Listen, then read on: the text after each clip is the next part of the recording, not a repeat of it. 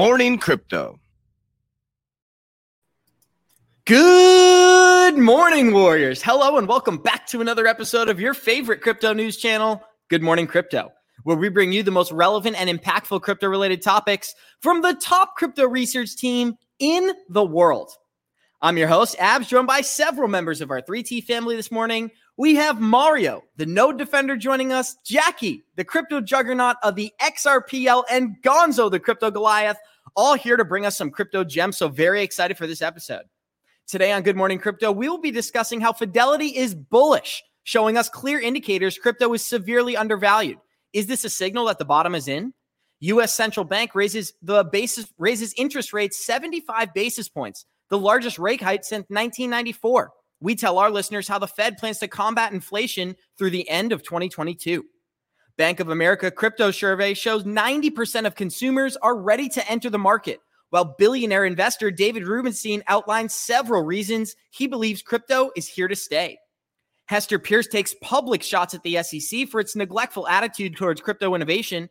While Crypto.com, Coinbase, and BlockFi are all firing employees, Ripple XRP continues to expand. As the market is approaching its bottom, smart money continues to be more bullish than ever. And we have a very special treat for the XRP army out there as we show our listeners a clip alleging that the SEC called XRP not a security. Our show is available on your favorite podcast platforms like Spotify and Apple Music. And for those of you listening via podcast, our show is live on YouTube Monday through Friday, 11 a.m. Eastern at the 3T Warrior Academy channel. So it's another beautiful morning, and we got so much fantastic news for you guys. Anybody who's wondering where Jackie is, she's going to pop in live this morning. So we're real excited for that. But we'll kick it to the node defender here. Mario, welcome back on this Thursday. And how are you feeling on this morning? Feeling amazing, Abs. Thank you so much, man. Great introduction as always. Uh, super excited to be here.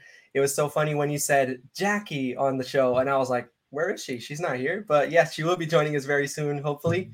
But uh, as long as we got you, man, you're a great you're a great host and you know how to drive the content and drive the questions. So we're gonna make this a good one. Awesome. Thank you so much, Mario. I'm really excited for today. And it wouldn't be a Thursday if we didn't bring our OG, the Goliath is in the building. Gonzo, how are you feeling on this Thursday? And of course, we're excited to have you. What's up, brother? You absolutely crushed that intro, bro. Like every day that I watch or I'm on the show, you absolutely amaze me, brother. I love you. That was awesome. Uh, but no, happy to be here. Good morning, everybody. Um, you know, yesterday I was a little bit disconnected with the markets and stuff. I kind of watched what the Fed was doing, but um, I had a family member that's in the hospital, so I spent some time there. But it, it's good to see you guys. Uh, definitely, uh, I love you guys. Anytime I get to spend some time with you guys and everybody out there uh, is is a great day. Thank you so much, Gonzo. It's awesome to have you. And I think you made me blush a little bit. But with that being said, we'll hop into this thing the same way we always do by showing you guys our Good Morning Crypto Twitter account at 3TGM Crypto on Twitter. You get access to our entire team. Will we be, we will be live at 8 p.m. tonight. I am going to be with Johnny Crypto in person, so it's going to be a little bit different of a live stream, but we'll always have some fun. The Bitcoin Fear and Greed Index is the lowest it's been since 2019. We are in extreme fear, sitting in single digits at a seven. This is catching my attention. We're clearly showing that this market is at least reaching some form of a bottom, and it's a good sign because anything that's extreme is not sustainable. The total market cap is $901 billion this morning. Bitcoin sitting at 44% dominance. Ethereum is 15%. We have Bitcoin sitting at $21,000 this morning, Ethereum 1100, Cardano is 49 cents. And this is important to note because Grayscale made a massive purchase of Cardano last month at 44 cents. So we're approaching those ranges. Could be a great time for people like us to start watching this project. XRP is 31 cents, Avalanche $16, Cronos 11 cents, Stellar 11 cents. Algorand, 30 cents. And Hedera Hashgraph, six and a half cents this morning. We thought 13 cents was the bottom. We thought nine cents was the bottom, but it turns out we're just continuing to drop across the board. I'd love to start off with Gonzo here. Gonzo, what catches your attention in the market this morning? Is there any projects you think our listeners should be aware of? Um, you know what, dude? I was thinking about this. It's, it's the seven, right? Is that a record? Is that a record? I don't. I I was trying to think back, and then uh, you know, like I said, I, I wasn't near a computer yesterday, but I think seven's a record, is it not? It's the I lowest. Mean, maybe we could 2019. So when we were in the middle of that bear market in 2017, okay. right at the end of it, we touched single digits, but it's the first time in almost three years. Wow. Yeah. Okay. So that's crazy. So you know, more than just like what projects I'm looking at, just maybe a little bit about you know investment and strategy and stuff. Just make sure that you have a plan, right? Because from what we can see, we're definitely in a bear market, right? But we don't know where the bottom is, right? We keep thinking that we're at the bottom, and then what's the market do? It surprises us. So just make sure that you have a plan, right? You have a lot of people that are staying away from alts because they understand that if we haven't found a bottom, you know, we're down 80, 90%, we could go another 80, 90% in alts, right? But it all depends on what your strategy is. If you're doing like a dollar cost average strategy and you're consistent it's over a long period of time, then these are great times to buy, right? If you're more of like kind of trying to time the bottom and you're just going to put in um, maybe big chunks, and that's why it's so important that you know what kind of investor you are, um, you know how much money you have to have on the sideline and what you're going to do, right? Because we can continue to go down more, uh, and then you know you're going to see a lot of people that are that are not um, that are staying away from alts and that are just like staying with with Bitcoin or Ethereum. That's on them. Like me personally, I, am because I have a DCA strategy that's over a long period of time. I'm going to continue buy alts, but just it's really important that you know what kind of investor you are, that you have a plan, and that you trade that plan. Because if you're just guessing or just kind of throwing money wildly at it, um, you, you might end up getting wrecked.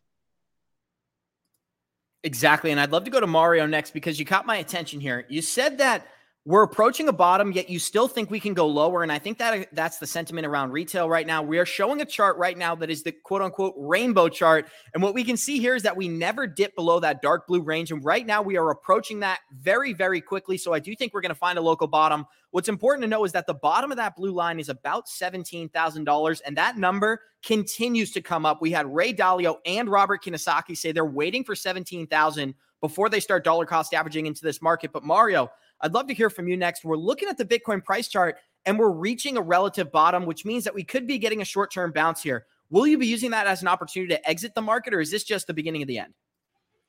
I don't think these are times to be exiting the market, honestly. Uh, if anything, these are times to be entering the market. Gonzo said something very important, which is have a plan. And the reason why that's so important is because think about the sentiment that's going through the crypto market right now. And the sentiment is that we're going to continue going lower. And well, think about a few months ago, the sentiment when we were at all time highs, the sentiment is that it, we were going to continue to go higher. So this is the way that the market has a way of playing with our emotions. If you have a plan, then you know you're going to be buying whenever it's super fearful and you're going to stick to that plan. And then you're going to be selling whenever it, the market is at euphoric levels and everybody's being greedy and you're going to sell.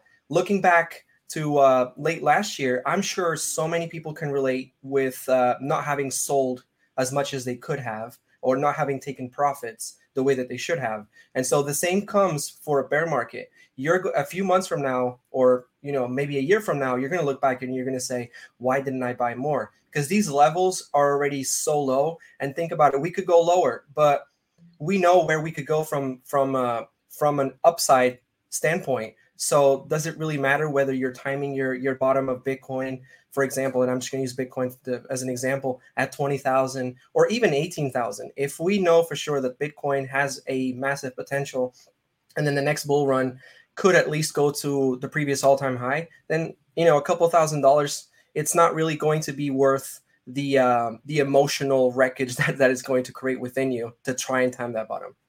Exactly, Mario. And if you look at what happened in 2014, I think we reached about $3,500 at the market high. Then we went into a bear market and we got all the way up to 20,000. Then we went through another bear market and we got all the way up to about $70,000. So it tells me that we're going to do at least a 2x from that $70,000 range when we eventually have our bull run.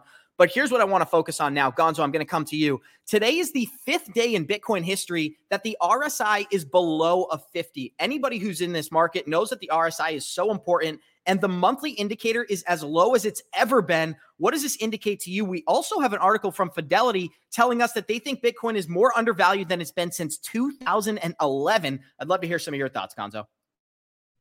Yeah, it just just shows us that uh, it's completely um, uh, oversold. Right? We're at um, I think it was on the weekly. I'm trying to remember now, but uh, we're like at historic um, RSI, which is relative strengthening. This right? We're we're totally oversold.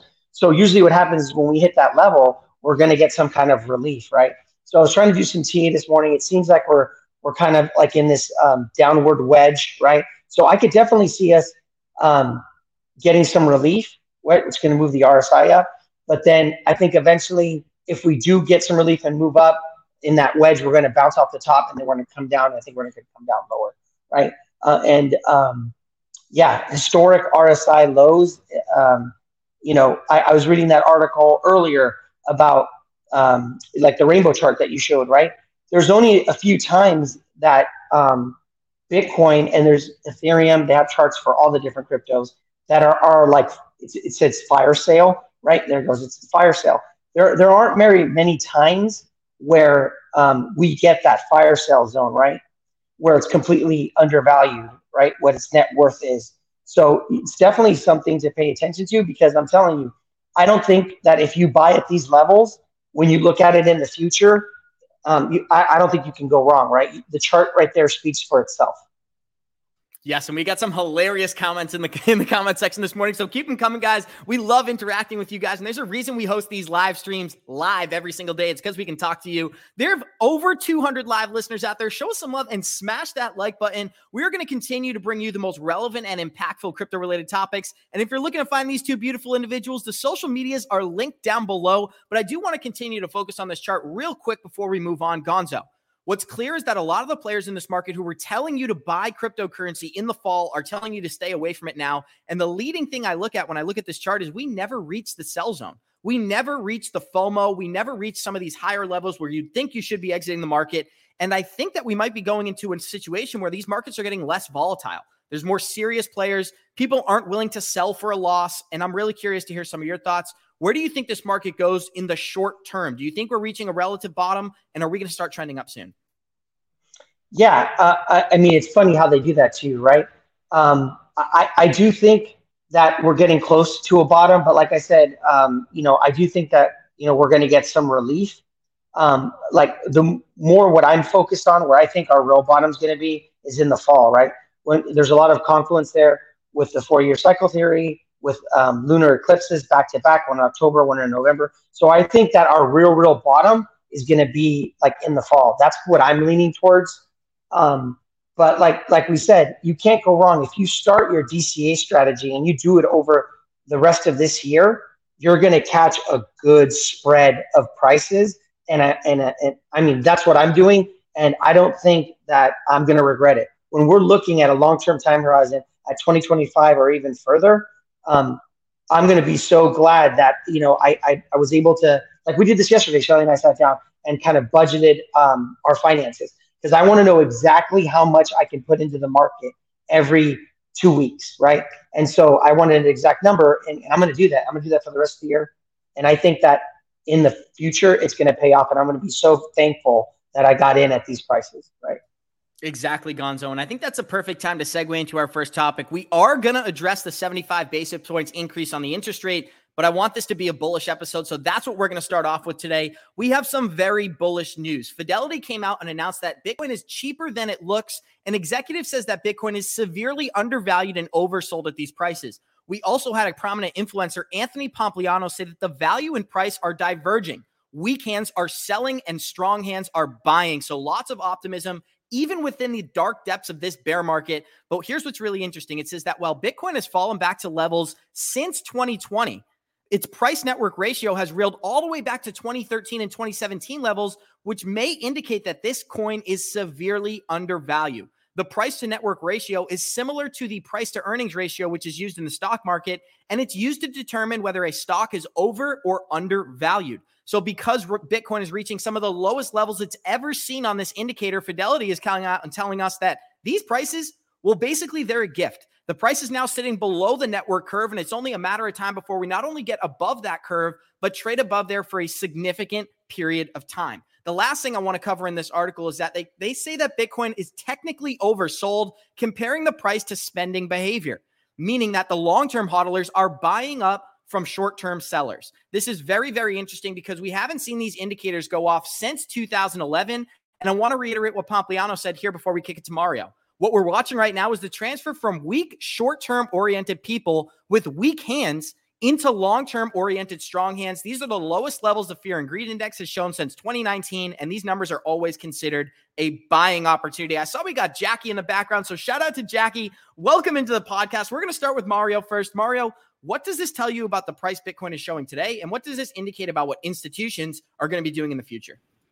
Yeah, it goes back to what I was just saying before. I mean, this is the time that institutions know that they need to be buying in. It's during extreme fear.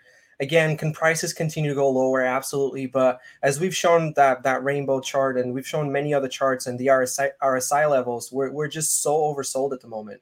Um, we're at levels that it makes sense to be buying.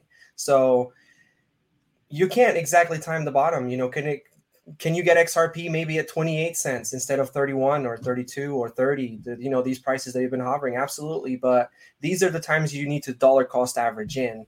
And as you see the price dip, you buy a little bit more. So you don't put all all your dollars straight in one in one go. You you put it incrementally and and that's the best way to go. And these are the times to be doing this. Whenever we get to euphoria, then we're going to be reminding people these are the times you need to be selling. Exactly, Gonzo. I'd love to kick it to you before we hear from Jackie here. Jackie, first of all, welcome in. Super excited to have you as always. But what we're covering right now is that Bitcoin is historically low, not only from a valuation standpoint, but from the fact that short term traders are exiting the market and long term traders are buying their liquidity. Gonzo, don't even focus on what this means for Bitcoin. What does this mean for the markets overall? When Bitcoin starts moving, we know these altcoins are going to skyrocket because that's just how this market works. So, what does this tell you? It, it, you know, like you said, like we've been talking about, we're getting pretty close to uh, a bottom. And again, when we say bottom, it's not like okay, we found the bottom and we're moving straight up, right? What usually that means is that we found like the lowest point, but we're going to continue down. Like we're going to be in a bear market for a minute, right? Um, and so when we talk about bottoms, it just means like it's the lowest point, but we're just going to continue to grind, right? Because we all know, like if you believe in the four-year cycles and the halving, it's usually a year before the halving that the bear market ends and we start to grind back up, right? And so that's what we mean by bottoms. But this just uh, this just tells us that we're getting kind of close to a bottom, and that the smart. This is when we talk about smart money and dumb money. This is where the smart money buys, right? So that in 2025, when we're in the middle of all the hype of the bull run, they'll say, "Yeah, the smart money bought back in 2022, right, or even before." That's how it works. And Jackie, we always talk about how 2023 is going to be the year for institutions to enter this market, and that's going to start with regulation. We're anticipating that Bitcoin is going to be labeled as a commodity whenever they decide to register these things as either digital securities or digital commodities. Bitcoin is going to be given a free pass, and it's going to be given a strategic advantage when it comes to innovation and adoption from governments. What catches your attention here? And of course, welcome in and good morning. Thank you so much, guys. I I really apologize for just popping in and surprising everybody, but hey, maybe that makes things fun a little bit. Um, no, that's that's actually great that you pointed that out. We're seeing more and more um, come out about Bitcoin and Ethereum being um, commodities versus securities, um, and being you know given those passes already. So I don't, I honestly can't understand why uh, retail investors would be selling at this point in time. Um, I'm kind of like, I, I mean, we're seeing, I'm seeing news articles. We, you guys are seeing news articles. We're all seeing news articles about big whales moving over um, money from their addresses onto onto exchanges. You know, this is a time that they're accumulating. When you get those types of notifications, that'll tell you something. I mean, you know, sometimes you have to be careful about where you're getting information and stuff like that. But um, we do have good information on things like that, and that that is what we are seeing at this point in time. And we have been showing you guys these charts, so um, yeah, right now is the perfect time to buy. Actually, I actually kind of have a personal experience I'll share. Um, I got like kind of a kind of a, a panicky message from my dad yesterday, and he was like, "I need I need to get in. I need to get in," you know, and and he was trying to figure out he he forgot the percentages um, that centralized exchanges take when you buy in um, with your fiat from your bank account, right? And uh, I think crypto.com is 3%. We found out uh, KuCoin last night is 3.8%, right? And so he was making a big deal about the 3% on crypto.com. And he's like, well, I want to use KuCoin. Um, but at that time, we, I don't think we were aware of the 3.8%. But um, so they make you do KYC now on KuCoin. Um, and I think when I first started using KuCoin, I didn't have to do KYC. I just made my email, my password, and yada, yada I was done, right?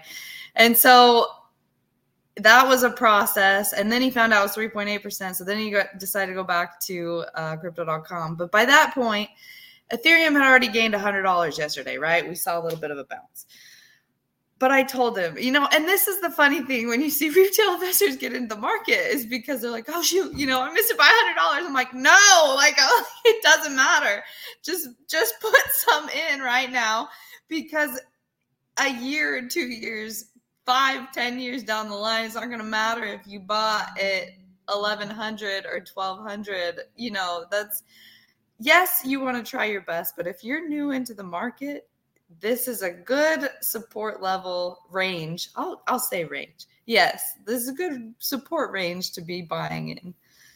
I'm done. Exactly. Yes. No, you're spot on, Jackie. And that's exactly what we're showing here. We got 236 live listeners out there. Show us some love and smash that like button. We're going to continue bringing you the most relevant and impactful crypto related topics every single day of the week. But what we're showing right now is that Jackie brought up something important. Retail is selling, retail is exiting this market. And what we're reaching right now is historical lows on the RSI. This is the time when people should not only be entering the market, but accumulating if you've been here. Anybody who entered the market in 2021 is now down on their original investment. It doesn't matter when you entered. So I think this is a great time to add to your existing bags. If you have a $40,000 buy in on Bitcoin and we're sitting here at 21,000, it's a great time to add a little bit more and bring your dollar cost average down. But while we close out this conversation here, Mario, I'd love to hear from you. Retail is clearly more scared than ever. And Jackie brought up something important, which is that people are exiting the market when we're at historical lows. Literally the opposite of what we preach every single day on this channel, but that's because they're getting that mainstream narrative that crypto's going to zero. We're going to see 10,000. Let me sell now and buy further on the dip. These are classic misconceptions that happen every single bull run. And you've been in this market since 2017. So, is there any similarities between what we're going through now in 2022 and what you went through during 2017 bear market? Yeah, well, 20, 2018. I mean, the, the similarity that I feel is the sentiment, is the sentiment that you feel it's going to continue going down.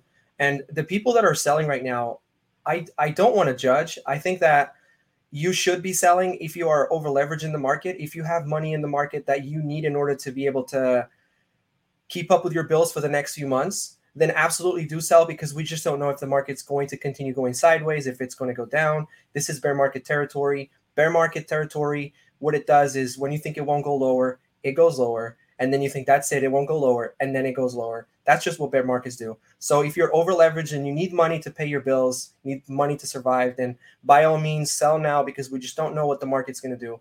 Otherwise, if you win it, if you're in it for the long term, just just hold strong. The stuff that I and I say strong, not no pun intended, but um, the the my bags from 2017 I and 2018 I just held them throughout the entire bear market and and it it turned out okay. It turned out so that in 2021 when we had that bull run the price appreciated substantially. So did i lose value or did i lose perceived us dollar value? Yeah absolutely but i still had all my coins. And remember you only lose or you only realize that loss when you sell your coins. So again no judgment. I can't you have to define your your your own personal situation. So if you need to sell then I, I I agree with it because you need that money. Then that totally makes sense. Otherwise, just hold through it. It's it's the best thing you can do.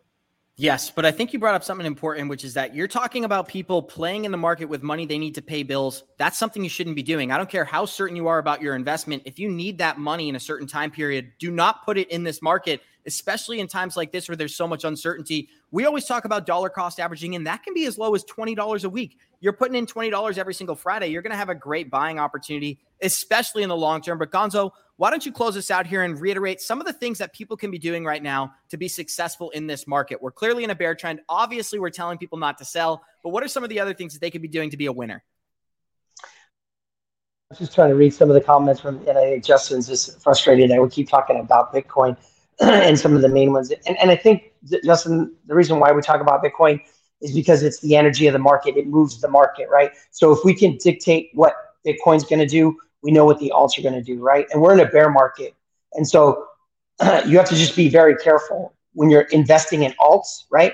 Because, like we said, if we go down further, these alts can pull back even further. No one is questioning, like, we're all altcoin heavy, right?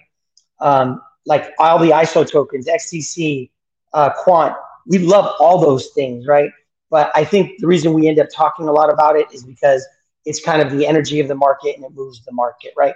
but we love all of those cryptos that you talked about. So, uh, anyways, what was the question, Abs? Sorry.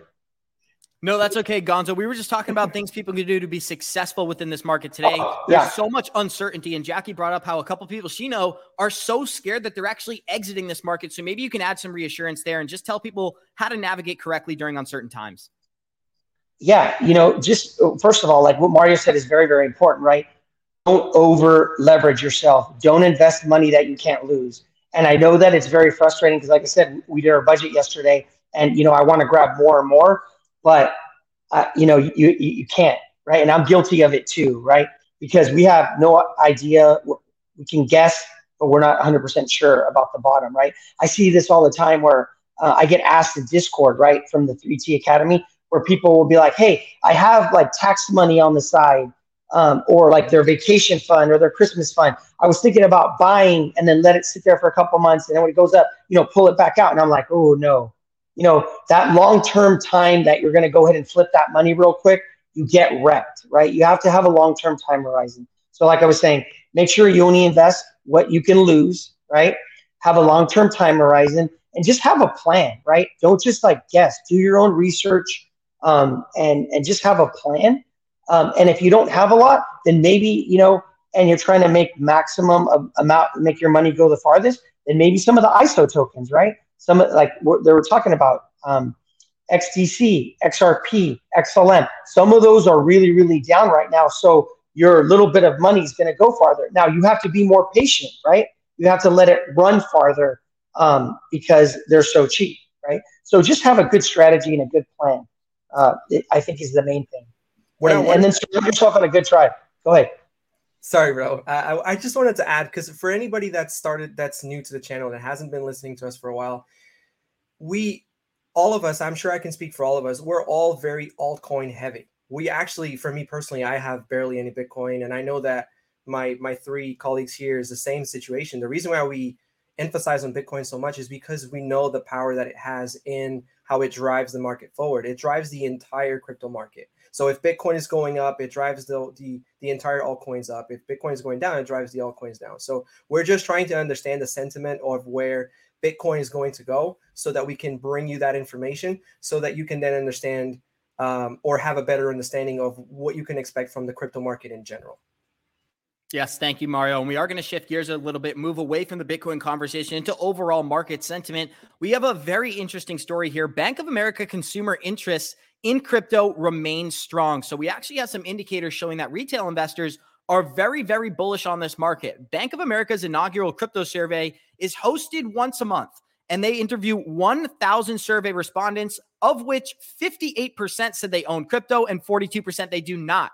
Overall, our founding suggests that despite the large correction in crypto valuations, consumer interest in the sector remains strong. 91% of respondents expect to buy cryptocurrency or digital assets in the next six months. This is the exact same percentage who six months ago said they had bought over the previous six months. So the growing interest in crypto stems from it being used as a payment method, and 49 and 53% of respondents expressed interest in using digital assets to make either an online or in purchase payment.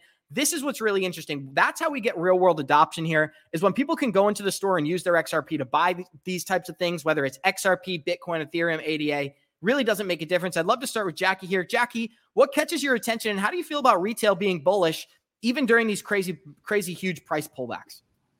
Yeah, I see it honestly. Um, I, I think I don't know. I think a lot of people, it kind of struck their attention for sure how high Bitcoin got um, within this past, you know, at its at its top.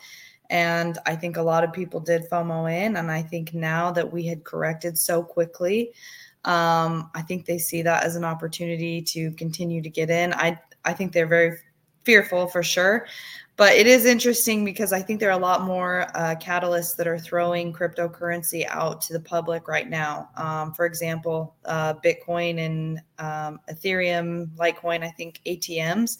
I'm seeing those things in gas stations and gas stations near where I'm at, right? I thought when I had flown out to Florida, I mean, you guys have so much, um, you being out in Florida, abs, you guys have so much uh, public display of cryptocurrency everywhere. I was amazed. I was really shocked. But the only public display that I have being in Arizona was when I walked into Circle K, a gas station, and, and I saw a Bitcoin ATM. And I was amazed. I like sat there and stared at it and I was like, who's going to walk up? You know, like and then I saw someone using it yesterday, and they actually you like scan your phone, and I guess you just put a deposit in. I don't know how that works. Um, I wouldn't feel safe doing that just because not your keys, not your crypto, right? And I don't know, you know, how that stuff goes. But um, anyway, yeah, I believe based upon the metrics, um, I know that's a small um, group, only a thousand people, I guess, um, and you are Bank of America. I don't know. They're pretty shady to me, but it's a small group of people that they are serving. Um, but I, I kind of agree with those metrics. I think a lot of people, it did strike their attention and a lot of people are interested now. So, a couple of stats that caught my attention, Jackie, is that 75% of the respondents that owned crypto owned Bitcoin, and 44% of those respondents owned Ethereum. But somebody asked for some Shiba love. We're about to give it to you right now. Other cryptocurrencies among respondents that were positive were Terra at 8%, Cardano at 8%, Solana at 8%, Avalanche at 5%, and Dogecoin and Shiba Inu. 26% of respondents said they hold some kind of a meme coin that could be Doge, that could be Shiba, but I think that they should be accumulating other currencies like Avalanche, XRP, and Solana instead. But this doesn't surprise me because people are entering this market following headlines, following narratives, and chasing the money. The people who are investing in projects like AVAX and Solana and Cardano are investing in the long term fundamental wealth. They're waiting for people to come into this market, start using these DeFi applications, and then get price appreciation within those blockchains. But we'll kick it to Mario here. Mario, what catches your attention? Are you surprised that 26% of respondents hold Doge or Shiba? No, I'm not surprised because last year that's really what was the the height of the market. It was it was the meme coin era where everybody was buying into Dogecoin because Dogecoin was expected to go to one dollar. Then people started buying Do- Shiba Inu because they thought it was going to be the next Dogecoin, and then the other ones came about, and people were buying the other ones, which I can't even remember the name. I don't even want to remember the name, but that's uh, it was the hype of last year, and I, I really think that that's why it was engraved into so many people's um, into so many people's minds when it comes to crypto. People were seeing all these meme, meme coins, and that's that's what um, that's what set them that's what set their mind up for crypto. It was it was all the meme coins. So I'm not surprised to see that there. Yes, and anybody who uses TikTok or Instagram, social media coins like Doge and Shiba, they get so much traction on those platforms that even with me, I was tempted to buy some Dogecoin, and I probably should have in retrospect, but I stayed away from it because I couldn't understand the fundamentals. But most people don't look at the market that way. They say, "Look at all these people are buying Dogecoin. I'll buy some Dogecoin and sell it next month for a profit." But that's just not sustainable. I'd love to kick it to Gonzo here a couple of things stick out to me, right? We got people saying that they own a lot of these meme coins and don't hold a lot of the fundamental projects. I think it speaks to how early we are. Only 6% of respondents own XRP. Anybody who's understood and done their homework in this market understands that XRP, Solana, Avalanche, Cardano have real world utility being built. So why are they accumulating Dogecoin and Shiba when real projects are sitting at all time lows? It's you know it's one of those things as that um, you know we know that the market's run by emotion right now it's all kind of hype driven, speculative, right? The utility phase hasn't really kicked in yet. That's going to be in the future. Um, so I can see why the SHIB and Doge thing is higher than XRP and Avalanche, which is crazy, right? The lowest two is XRP and Avalanche, two projects that we that we believe in strongly. I, I know we've talked about Avalanche and what it can do, right? It's three blockchains in one, and I, I think that it can give Ethereum a run for its money. We were talking about hey, a sub twenty dollar Avalanche was at fifteen. It was just a great price. Um, and then we all, you know, I think all of us would say that XRP is our biggest holdings. Um, but because the market's run by emotion, um, I can see why the meme coin thing. And look, I'm not, I'm not talking crap about meme coins. If you know what you're doing, right? If you can get in real early, and then you know that you're going to sell out of it, you can make a lot of money, right? You can ride that hype train up. But I would say you have to know what you're doing. You can't be like brand new and then think that you're going to like hold on diamond hands of this meme coin because you're just going to get wrecked, right? And I, I, I, bet everybody's got a meme coin story where they uh, diamond hand it and then they got wrecked, right? I mean, you can look at the price of SHIB right now. I think it's back to where it was, um, you know, in 2020 and stuff like that. Um, but that survey just tells you where we're at, right? That more and more people are not only um, buying crypto, but planning on buying crypto. Um, and that's where we are in the adoption curve, right? And then the other statistic is really important of using it as a payment method, right? The, the haters of crypto say, well, what's the use case, right? What's the use case? There's your use case right there, right? This thing is not going away. There, you know, we're going to get more and more regulation. You see it, right, with all the stories that are out there with the mainstream media. Um, regulation is coming, and um, this this asset class is definitely not going anywhere. We are just at the beginning. We got 238 live listeners. Show us some love and smash that like button. We are about to start getting into everything that all of our listeners came for, which is that XRP content, baby. And we got in a fantastic video showing you that the SEC reached out to consumers like us and told them that XRP is what? Not a security. But before we dive into that, we are going to cover our next article, which is a Hester Peirce article criticizing the SEC for refusing spot exchange traded project products. So, maybe the beginning of the end for the SEC here, but we'll dive into it. Hester Peirce criticized the United States Securities and Exchange Commission for its ignorance of crypto spot ETPs. She recalled that the US is allegedly denying the approval of a spot Bitcoin ETF since the previous bull run. So it's been over four years people have been applying for this product, and they continue to get denied by the SEC. Futures based products and spot ETPs in Europe are added to the portfolios of dozens of asset manager heavyweights, giving them a strategic advantage over American investors. The United States ignores the maturation of crypto markets as trading platforms and cryptocurrencies as an asset class, which has limited investment opportunities for Americans. We're going to continue to dive into this, how the SEC's view of what crypto is needs to evolve. And we're watching that process happen right now through the Ripple XRP case. Let's start off with Mario here. Mario, what catches your attention and why do you think Hester Peirce continues to pu- publicly criticize the SEC while she's sitting? Yeah, I mean, because she sees something that the SEC is clearly not seeing. She sees that this is an innovative space that needs the regulation, needs to be adopted. Otherwise, what's going to happen is it's just going to continue to seek, it's going to seek that development overseas. Um, and so the United States is passing on an opportunity of keeping all that development and all that opportunity in United States ground. Um, so I, I, believe that that's why she keeps pushing it. She sees that, and unfortunately, the people over at the SEC don't see it.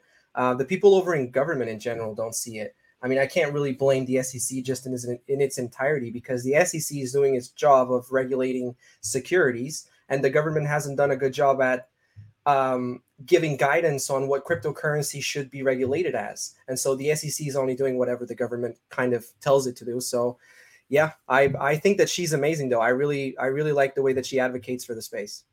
Jackie, does this catch your attention here? It said typically the concerns of Bitcoin critics are that it's extremely vol- volatile, exposure to fraud, manipulation, and unclear asset around the status of these things. So all of these criticisms are starting to look more and more irrelevant, especially as this space continues to adopt and we get Bitcoin and other cryptocurrencies being adopted by institutions and governments. What does this say to you here? How do you feel about Hester Peirce's criticism? And what does it say to you about what's going on with Ripple right now? Is this lawsuit unjust? Yeah, I I will agree with Mario. I absolutely love that she's an advocate for cryptocurrency and she's the one, you know, kind of sticking her neck out there for us for us little guys. So I appreciate that. Um, and this is where the flip flopping comes in, though, with uh, what you were just saying, um, the issue with Bitcoin that was written in that article. But also, you know, we're seeing other articles where they're saying Bitcoin and Ethereum have that pass; they are commodities, not securities. So that's that's where the confusion comes in with retail investors, you know. And um, I I can completely understand it because at times we we feel the same way. Um, I and I your last question was about XRP. You had a couple questions in there. I totally think that this will assist with that case. Um, you know, having more clarity on Bitcoin and Ethereum. Once we get a final clarity on that, we will definitely get the final clarity. You know, when it comes to the XRP case. But I think the XRP case is going to bring about the most clarity within the space as a whole.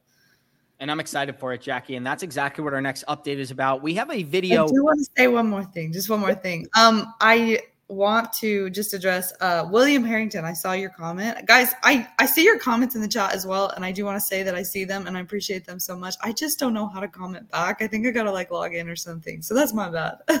Go ahead. Oh, perfect. Yes. So shout out to William. Shout out to William. But we have another video for you guys, which is very, very exciting. The author of the Lummis crypto bill believes it is clear that the SEC has given up on calling XRP a security. And here is an example of that now. So we're going to get comments from the group right after we let this thing play. Here we go. That a group of disgruntled XRP holders attempted to intervene in the Ripple case as defendants, which is kind of an unlikely thing. And in doing so, they, they filed a, a motion with the court in the Ripple um, action, and the SEC responded. And on page 24 of that response, the SEC acknowledged that the XRP token is not in, self, in itself a security. And it said, said, well, similar to the Gram token in Telegram. Boom. I'm just going to re- let that replay one last time for everyone can hear. Here we go. Acknowledged that the XRP token is not in, self, in itself a security. And it's so what he's saying there is that people like us wrote into the SEC to, to bring up some relatively serious concerns about the lawsuit that's going on now. And what the SEC responded is that XRP has not acted like a security up until this point. This is a very important character to know about because he's actually creating the foundation of how crypto is going to be adopted within our government. So for him to come out and put out a video like that, it only backs up our case. What we've been saying since day one, XRP has real world use cases outside of a security. If it was a traditional security, its success would be directly tied to the success of Ripple. But we know that Ripple could literally collapse, go bankrupt, and go away forever. But the XRP ecosystem would continue to exist. I'd love to start off with Gonzo here. Gonzo, what catches your attention, and what does this tell you about the lawsuit going on right now?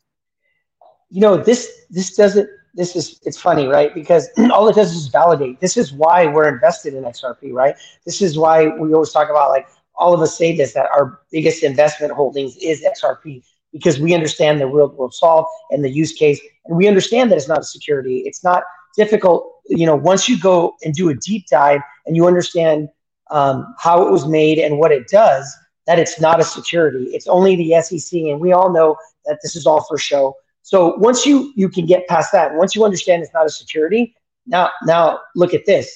Now look at the price it's literally it's gone down to 30 cents. It's like at 32 33 cents right? So if it's not a security and i don't i don't think it is right? We, we, we talk about this. It's not a security. But imagine what's going to happen once and i know that we're in a bear market so it'll be interesting with the timing because uh, there was a question when do we think this is going to end? I, i'm thinking probably at this the way at the rates going this way probably end of the year or early 2023 we'll see right? And then we'll see where we're at in the in the bear market or in, the cycle.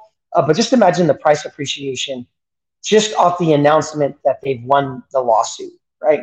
And so when people say, well, there's no use case, there's not this, there's security, whatever, just think about that for a second. And then, because that's what I think about, and that's why I continue to dollar cost average index XRP. And for anyone who says that XRP has no use cases, well, it's public knowledge that it is. Over 30, oh, sorry, over 380 central banks worldwide have signed up to use RippleNet, and we are getting weekly updates from Ripple. Last week, they just had a corridor open up from London to the UAE, and this week, they had a corridor open up from London to Brazil. So it doesn't matter that this lawsuit's going on. It may hinder innovation within our borders, but outside of the American borders, Ripple is performing better than ever. And that's exactly what Brad Garlinghouse said here.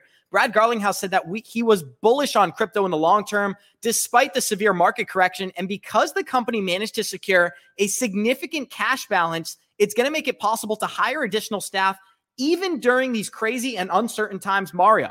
We covered a story yesterday that Coinbase is going to be firing 1,100 employees. We have Crypto.com firing employees, and we have BlockFi firing employees. Meanwhile, Ripple, who's being sued by the SEC, is continuing to expand not only its product, but it's team. It's in the process of hiring additional employees. Now, what does this tell you about XRP and how bullish are you in the long term? In the long term, I'm as bullish as ever, honestly. Um, I, I got into XRP in 2017. I experienced that hype with the MoneyGram partnership.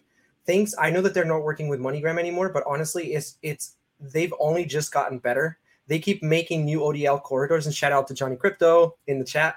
Um, they keep making new partnerships, uh, new new advancements in business. And uh, Gonzo said, "Imagine what's going to happen when the news that they won come out." Honestly, I think it's going to be just as good if when the news comes out that they settled, even a settlement, because I'm going I'm going to continue to say XRP in its form right now is not a security, and I don't think that it will be ever be deemed a security through this uh, th- through this lawsuit. I think that it's just going to be a case of how XRP was sold by Ripple back then, which is what they're actually claiming uh, in the lawsuit. Correct me if I'm wrong, but uh, I don't think I don't think that XRP is. I don't think there's a risk that XRP is going to be deemed a security at all. This is just about how Ripple sold XRP, and uh, and then they're going to get a slap on the wrist on the wrist uh, settlement. That's the way that I'm seeing it. As far as time frame, I'm no good with time, so I'm not gonna say. But I mean, I've been hearing uh, Brad Garlinghouse and a few a few experts in the matter, like like uh, John Deaton and Jeremy Hogan. I've heard them hint at possibly towards the end of the year. So uh, we'll see. We'll see what happens. Yeah, and I think one of the most difficult things to predict in this market is litigation that's going on, right? Because the opposite, crypto and litigation are literally opposite ends of the spectrum. Crypto moves way faster than people anticipate, and litigation and lawsuits, things of that nature, typically to go on way longer. So you have polar opposite communities coming together during this Ripple XRP case. But what we're showing right now is that XRP it looks like it's creating a double bottom, very, very similar to what happened in July of 2021. Gonzo, we got 250 live listeners out there. Show us some love and smash that like button. Gonzo, I do want to get some comments from you right here, though, because this is very, very interesting. If XRP is creating a double bottom at these prices, it looks like we're overdue for some very, very bullish price action. That gets me excited, but the market's bearish. So, what are you thinking? Yeah, I mean, definitely, right? I think this is what XRP does. It ranges. Um, you know, I when we talk about can it go lower, definitely, right? I, I don't think personally, when I looked at the charts and gone back, I don't think we'll ever, ever see an XRP lower than like 11 cents, something like that. Um, I, I, think waters above, like also talked about that too.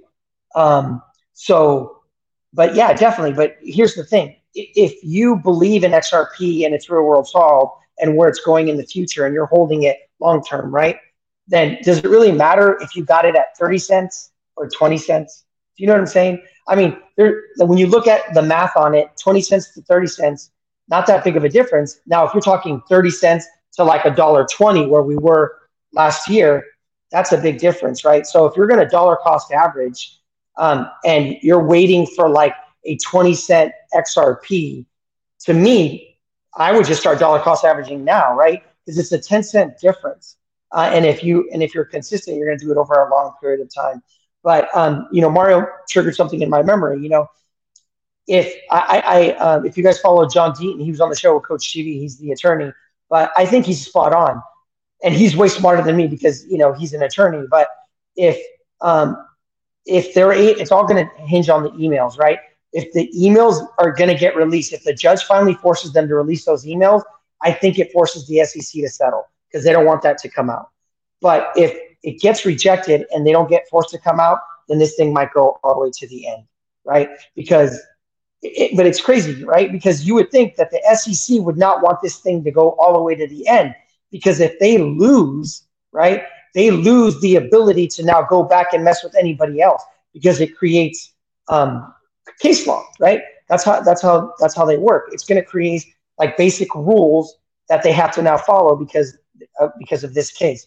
So it's going to be really interesting. I, I do believe what Deaton says is that it does hinge on these emails and what's in those emails because they have fought tooth and nail to not get these emails released. So there's obviously have to be something on there. And you brought up something important, which is that this case is going to send precedent for the entire crypto market. And that's what we're seeing. But while I get comments from Jackie, I want to address this tweet right here.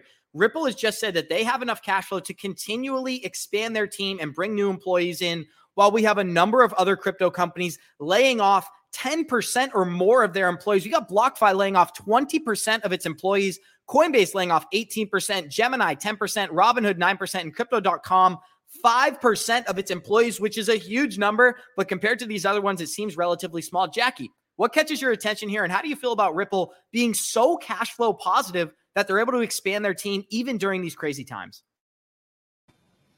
Yeah, I think that that's a very positive thing right now. If people are looking into those numbers, I mean, with all of this information, the the layoffs um, that are happening on these big exchanges, uh, the huge, you know, uh, what is it, liquidations that are occurring on other exchanges. I know that's still a tender subject, uh, but so I won't bring that up too much.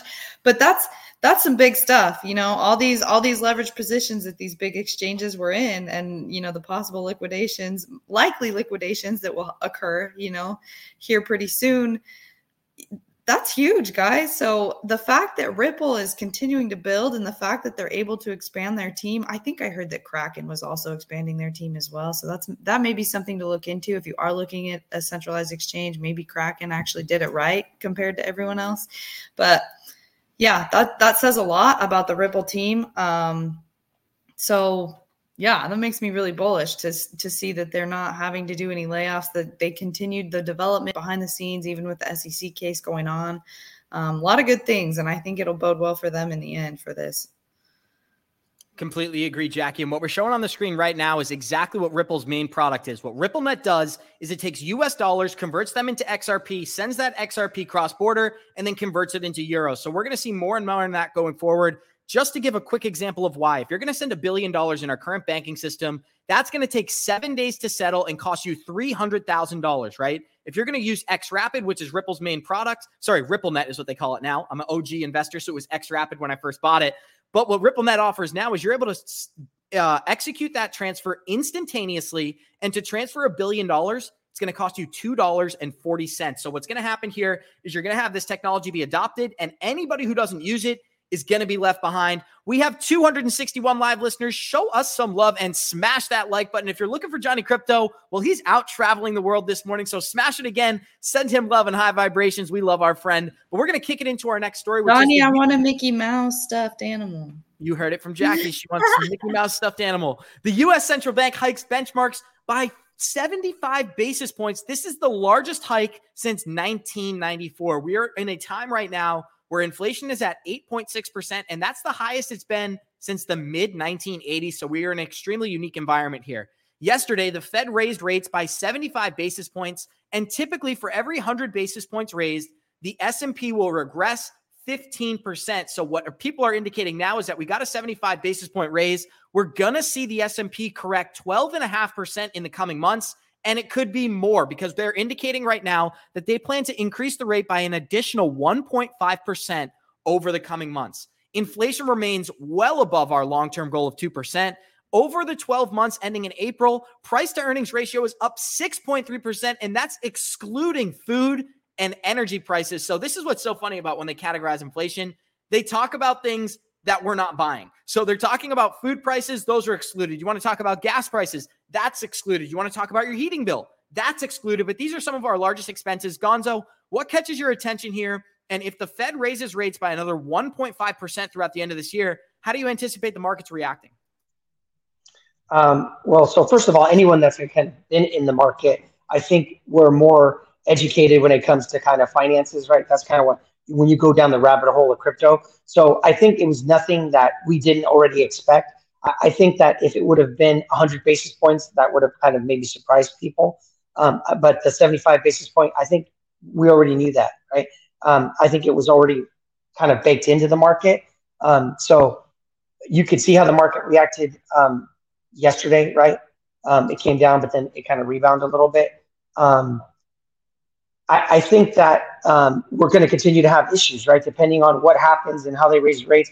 Because on the next one, because I don't think that 75 is going to do it, right? Um, I, I, I said this before before we had the numbers that inflation was going to go up, and I think that will either be. I, I think we're at double digit inflation, right? I, I think we already talked about this. They fudged the numbers, right? So um, it's going to be interesting. Um, but I do think that the market is going to react, and it usually reacts in a bad way right? Because we're tied to the stock market. Um, so when the stock market and the Nasdaq and all that comes down, then we down. But um, I definitely think um, there's more chaos to come. And I covered this with Mario earlier this week. I read an article that said of the 98, sorry, 93 trading days that have happened in 2022, 78% of those crypto and the S&P have been directly correlated. That means if the S&P goes down, Bitcoin and crypto are going down. If the S&P goes up, Bitcoin and crypto are going up. That happened on 78 of the 93 trading days within this year so far. So you brought up something really important. We haven't detached from the general markets. And that's exactly what consensus seems to be. The entire crypto economy at the time of this article was $980 billion. Now we're all the way down to 900 flat. But it seems that the Fed announcement was priced into crypto in the stock markets as we haven't seen a huge regression today. Jackie, what are you anticipating from this news? And how do you feel about the Fed continuing to raise rates going forward? Man. Uh, I don't know. I honestly, if if we're talking about like a general sentiment um, about the market, I I do feel like we with this news, this ongoing news, um, we could continue to go down for sure. We are at a good point. Um, support a good support point, obviously, um, from past history. But guys, we're at a time that we haven't seen before. You know, not not at all. We haven't seen these these uh hikes we haven't seen you know this point in time that we're at i mean yeah we can go back and kind of compare in history but like even within the crypto market, there's still so many things that could occur both ways. And I was talking about this on the call yesterday within the academy. Um, and there's there's a catalyst for both directions honestly so it is very confusing that's why and and yeah i did mention this on the show yesterday that's why you have to take advantage of the now right um so that's that's kind of that's kind of what i'm doing to kind of maneuver what's going on because yeah I'll, I'll go back and forth all day long but we do have really two really good catalysts that we mentioned yesterday that could really you know boost us back up in in kind of getting that cat bounce that we talked about um, that the xrp case and then e 2.0 rolling out. So those are some things to look out for.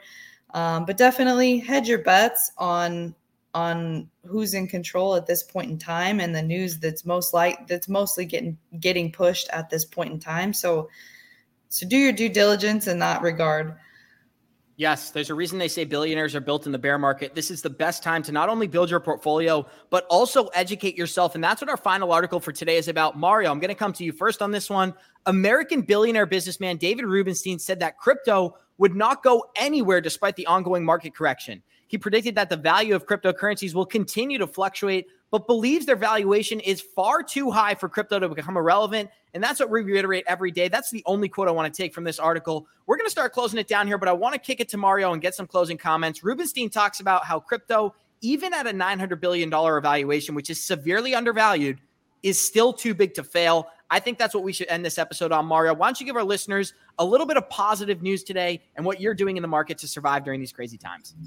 I think that that statement is 100% accurate. I, I agree with it. Uh, absolutely agree with it. I think that the, the market has been has had moments of way more uncertainty. You know, now we've got so many things like institutions and all that good stuff that we got finally we're starting to get regulation being talked about in in government. So that's that's amazing. And um, to answer your question, yeah, I'm um, I actually posted a video to my YouTube channel yesterday showing the three coins that I'm currently dollar cost, cost averaging into and uh, I'll let everybody know what that is. It's uh, Avalanche, Cosmos, and Freeway Token. And so you guys can go check that out, do a little bit of research. But I think the crypto market is just getting started. It's it's got so much potential. We're all still so early. And I just want to take this moment as well to say thank you to everyone in the chat that comes in and tunes in, comes in and, and gives us support on a daily basis. We really appreciate it. We really feel all the love. And uh, it, it's like it's one of the best part of our days coming here and, and getting to talk to everyone. So really, thank you so much, guys.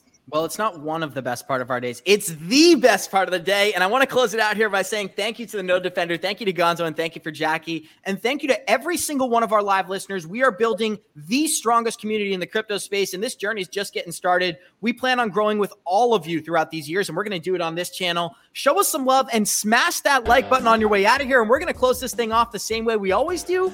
Warriors, rise. Get your shit together, baby. Let's go. Let's go. Let's go.